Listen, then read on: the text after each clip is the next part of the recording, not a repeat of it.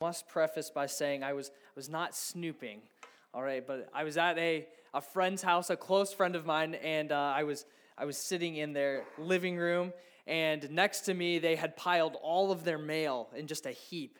And the very top piece of mail on there was written in all red ink, and it was from a state prison. And so I asked my friend, uh, you know, is there, is there something that you need to, to tell me here with this? Uh, I, you know, what is.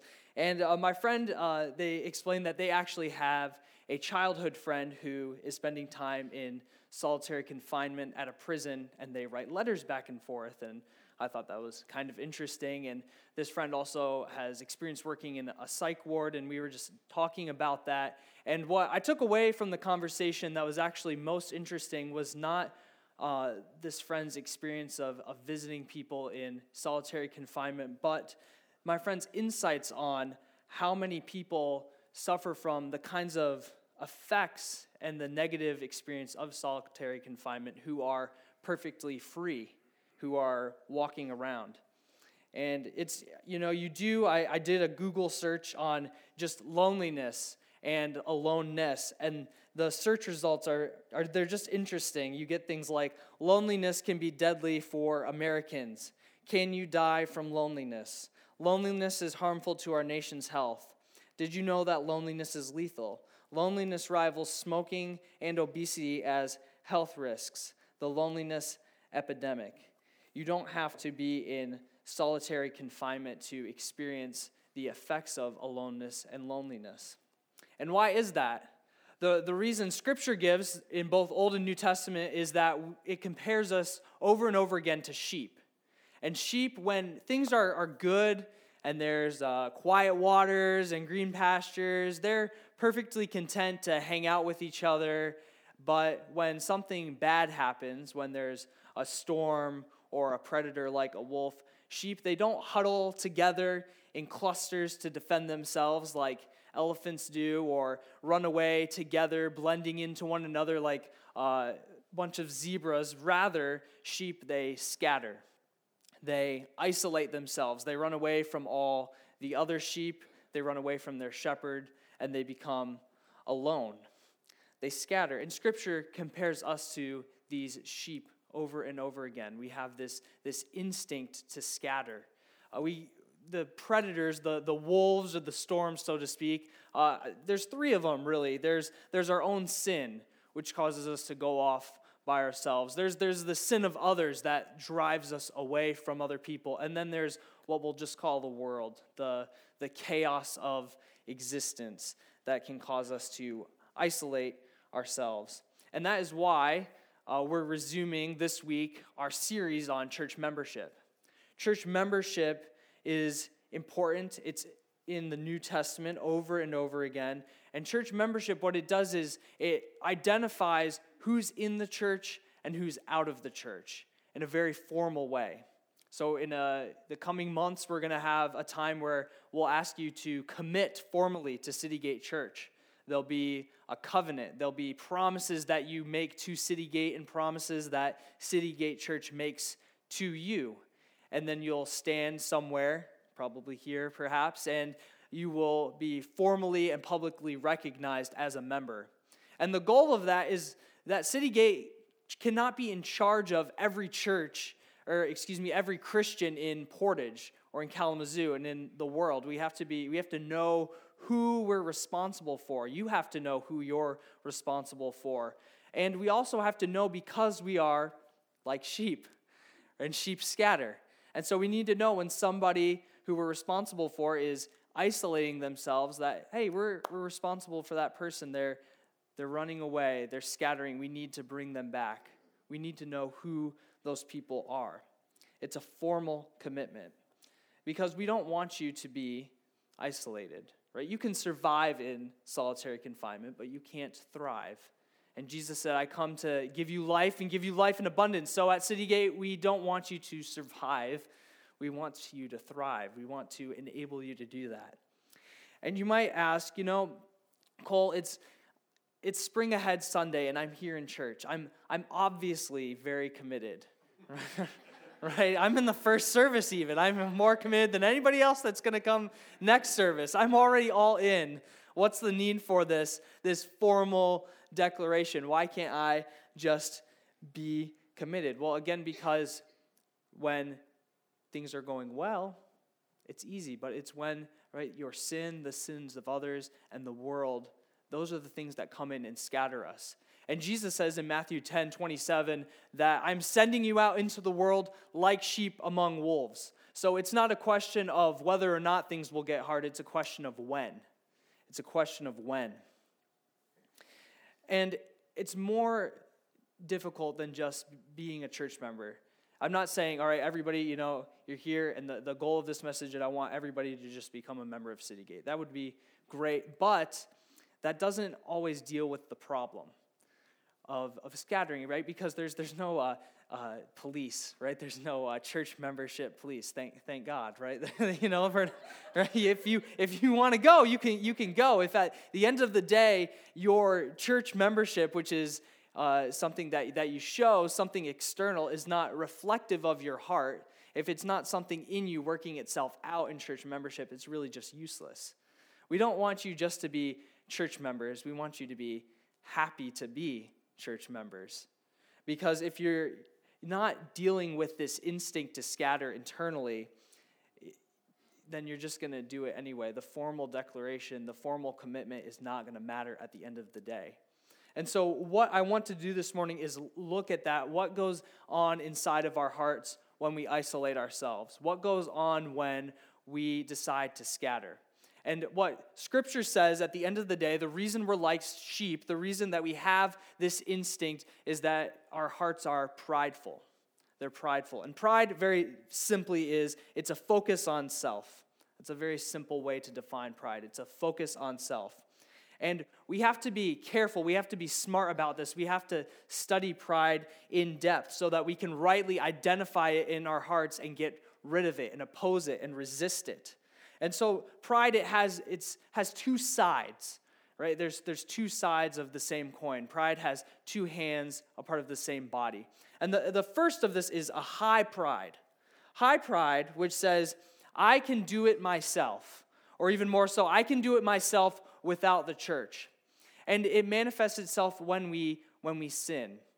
Right? Perhaps you have some kind of um, habitual sin struggle that you've, you've dealt with in the past. But right now, you, you're doing fine with it. But, but down the road, right, you relapse into it.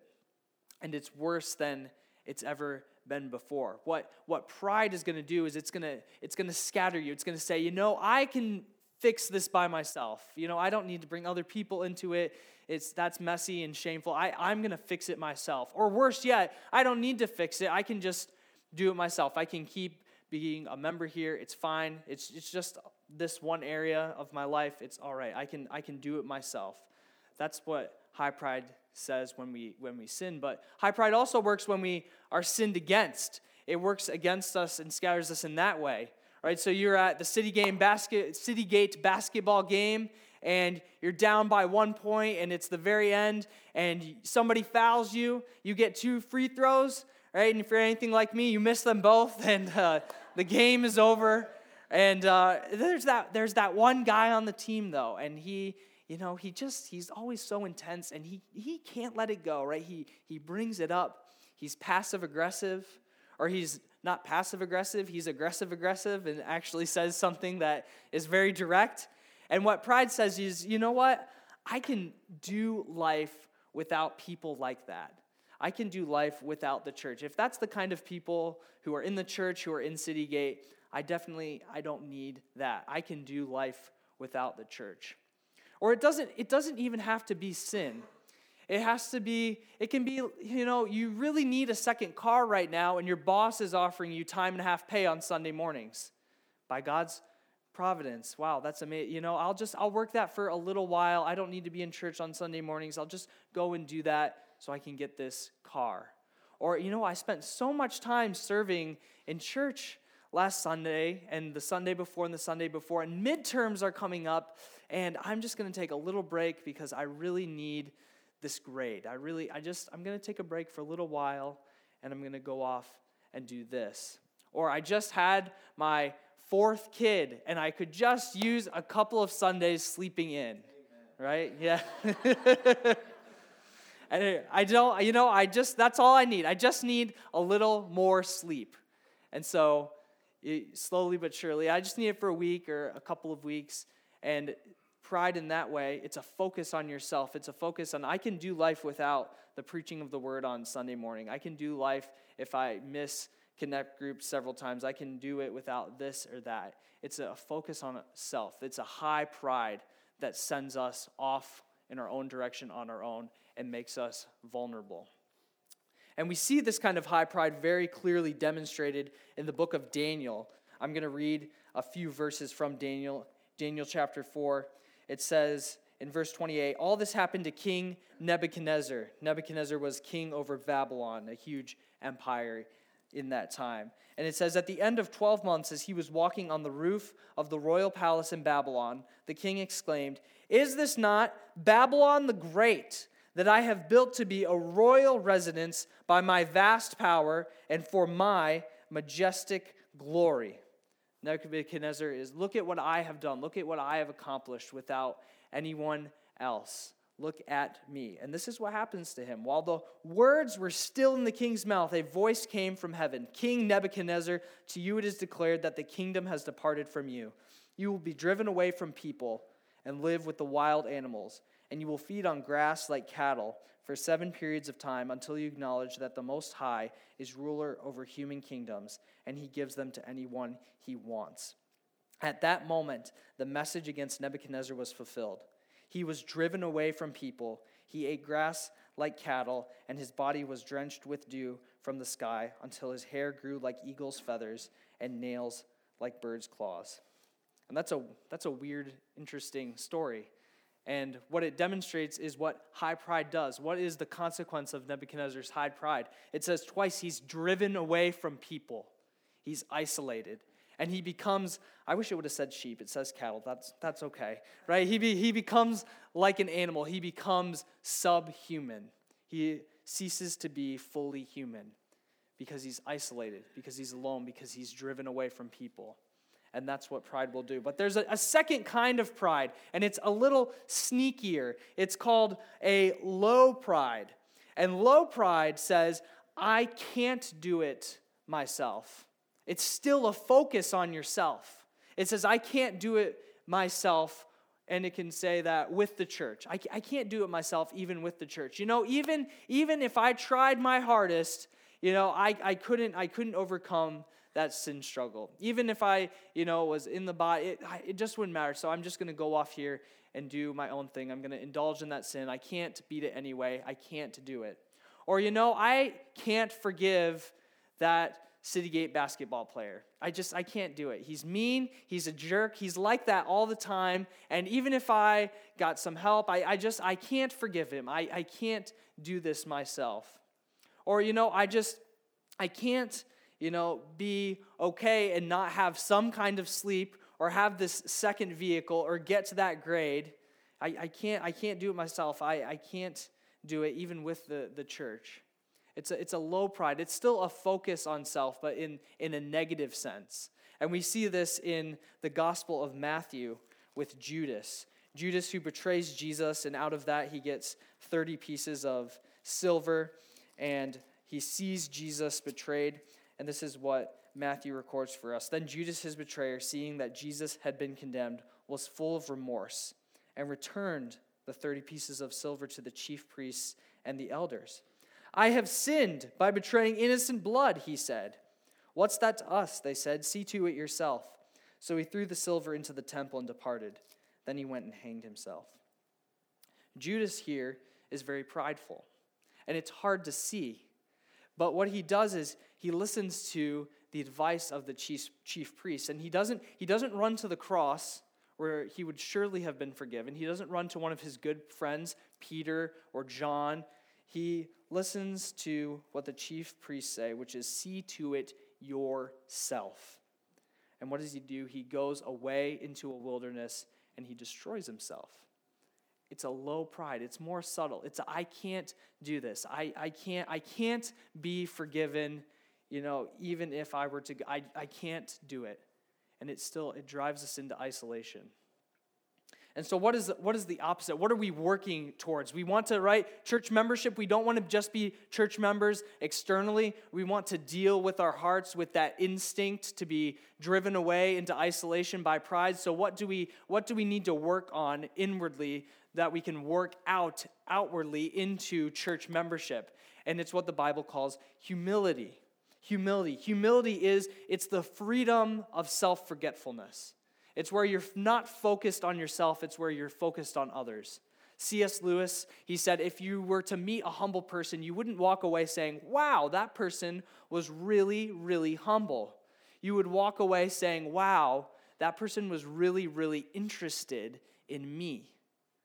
That there's a, there's a difference there. Humility manifests itself in a not a focus on yourself, but in a focus on other people.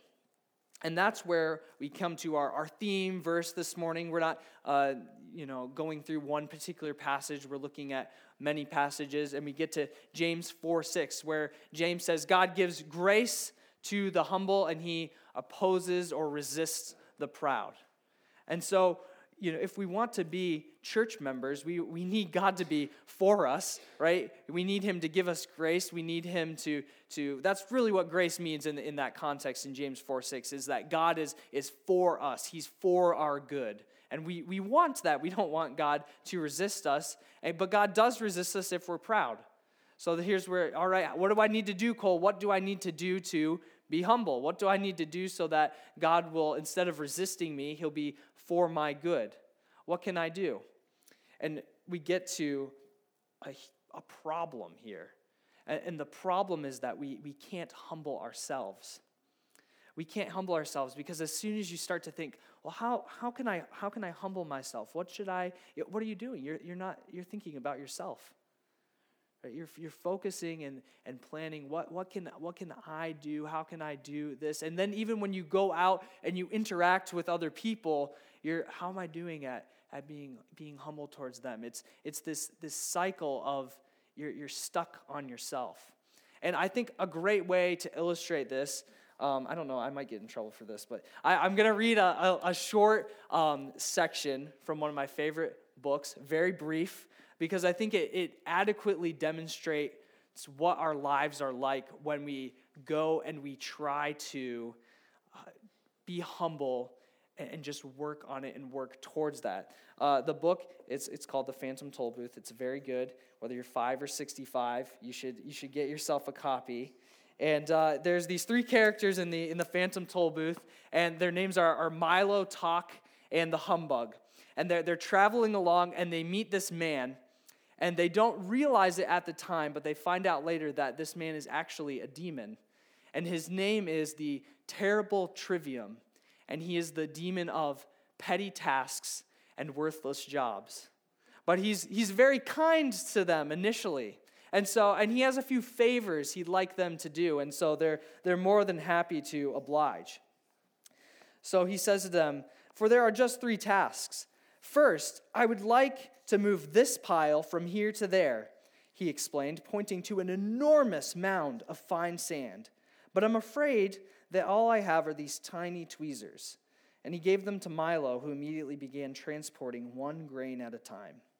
Secondly, I would like you to empty this well and fill the other, but I have no bucket, so you'll need to use an eyedropper. And he handed it to Tock, who undertook at once to carry one drop at a time from well to well. And lastly, I must have a hole dug through this cliff, and here is the needle to dig it. And the eager humbug quickly set to work, picking at the solid granite wall. You see, when we, when we try to humble ourselves, it's like taking a pair of tweezers and trying to transport the sleeping bear dunes from the, the west side of Michigan to the east. It's like taking an eyedropper and trying to fill up Lake Michigan so that we can put it in Lake Huron. Like we can kind of make progress, but not, not really at all. And so the, the best thing about the Bible is that it's good news. It's not good advice. Good advice would be, you know, put away that needle and pick up a pickaxe, or put down those tweezers and pick up a shovel, right? That's good advice. But the gospel, it's not good advice, it's good news. And the, the good news that I want to show you is back in Daniel. For, for um, Judas, we don't know, you know, what, what happened to him. Uh, will we see him in heaven or not? We, do, we don't know, but we get a little more with Nebuchadnezzar. It says, But at the end of those days, I, Nebuchadnezzar, looked up into heaven, and my sanity returned to me. Then I praised the Most High and honored and glorified him who lives forever. For his dominion is an everlasting dominion, and his kingdom is from generation to generation. All inhabitants of the earth are counted as nothing, and he does what he wants with the army of heaven and the inhabitants of the earth. There is no one who can block his hand or say to him, What have you done?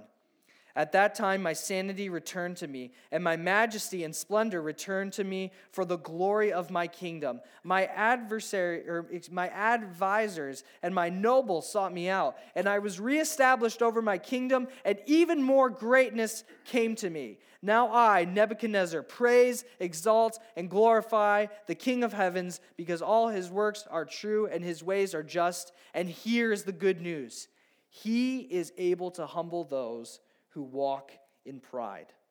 He is able to humble those who walk in pride. That is not good advice.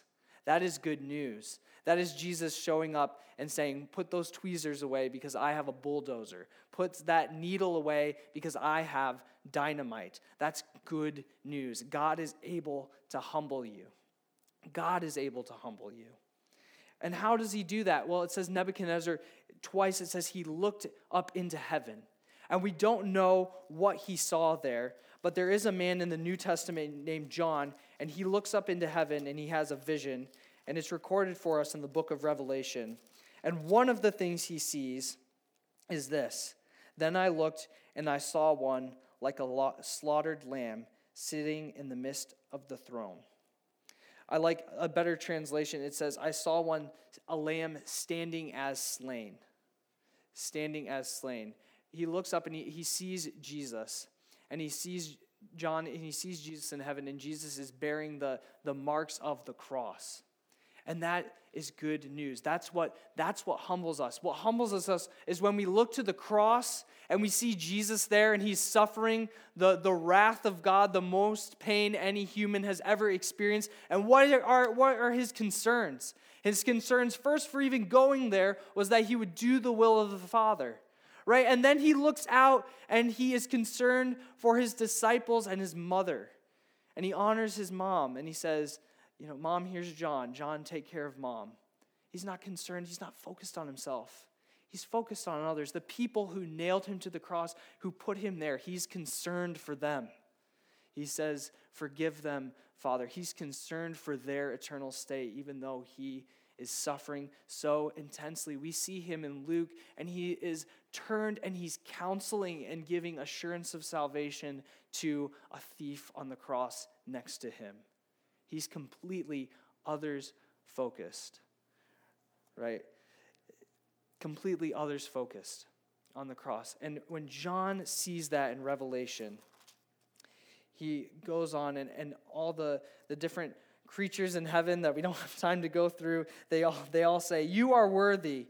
You are worthy to take the scroll and open its seals because you were slaughtered and you purchased people for God by your blood from every tribe and language and people a people a nation. You made them a kingdom and priests to our God and they will reign on earth. Worthy is the lamb who was slaughtered to receive power and riches and wisdom and strength and honor and glory and blessing. When we see Jesus on the cross it causes us to forget ourselves.